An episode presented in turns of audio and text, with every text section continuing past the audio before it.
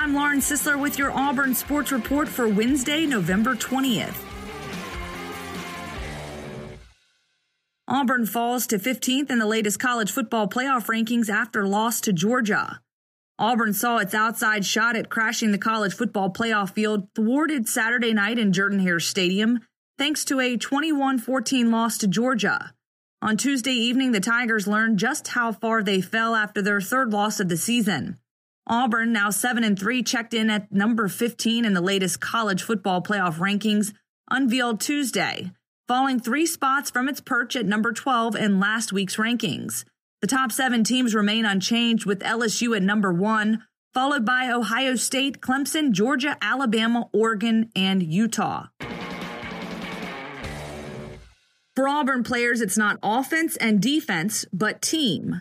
If Auburn's defense had held Georgia to zero points, Auburn would have won. So, in the defense's perspective, the loss is just as much their fault as the offense's.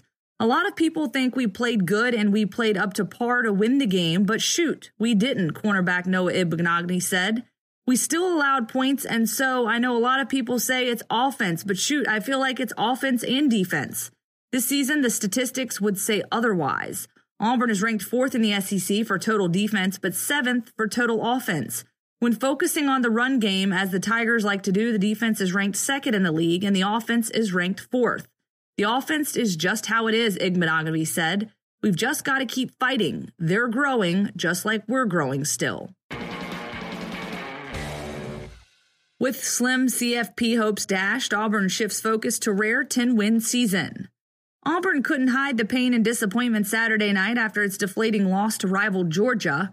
It was the Tigers' third loss to a top 10 opponent in as many tries this season, and it was one that particularly stung given the missed opportunities at home for Gus Malzahn's team in a game that saw the offense come up empty on each of its first four trips into Bulldogs territory.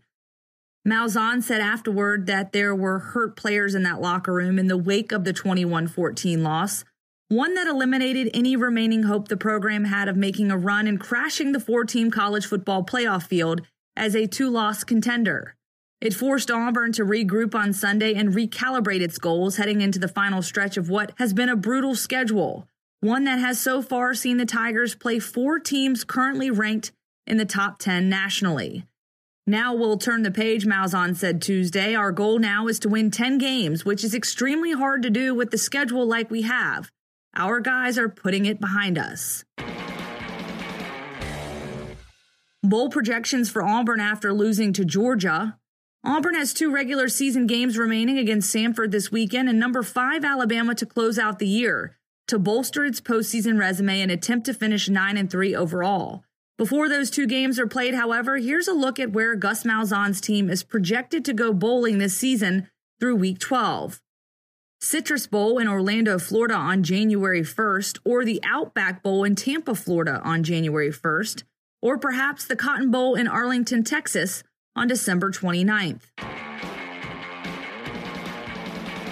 Those are your Auburn sports headlines for Wednesday, November 20th. Thanks for listening.